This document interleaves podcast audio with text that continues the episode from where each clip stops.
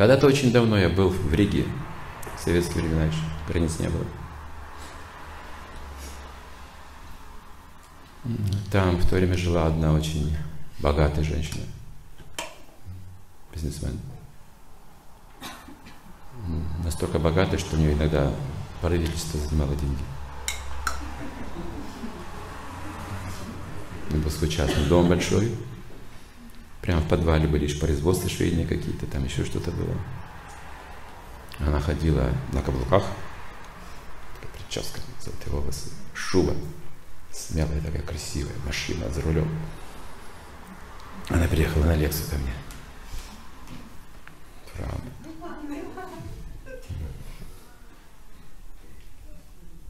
После лекции тут же ко мне подошла, говорит, садитесь, я вас подвезу. Я сел, я, я не знал, что будет. Она меня везла за город вообще. Куда мы едем? Я контролирую чувства, повторяю мантру. Я, говорит, хочу вам показать своего Кришну. Я, говорит, влюбилась в него.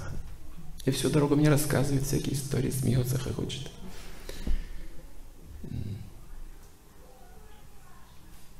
И узла далеко мне за город, думаю, я вернусь вообще или нет. Один женщина остался.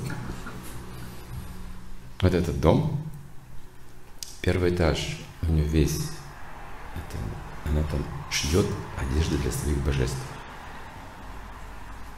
Вот он даже комнаты, там божества. Все в золоте и в бриллиантах. Все украшены. На земле балдахины вышиты жемчугами настоящими. Все, как она читала. Отдельная комната, смежная, спальня, большая кровать, мраморные красивые божества. Туда она укладывает их спать. Тоже все вышито, с подушками, ароматы всякие. Отдельная комната ванная, позолоченные рукоятки, краны, там никто не моется, это для божества. Она живет на первом этаже, Весь второй этаж. Там Кришна живет.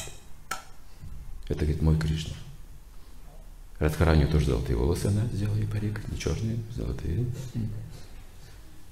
На день явления Господа Кришны она купила миллион роз и высыпала весь двор.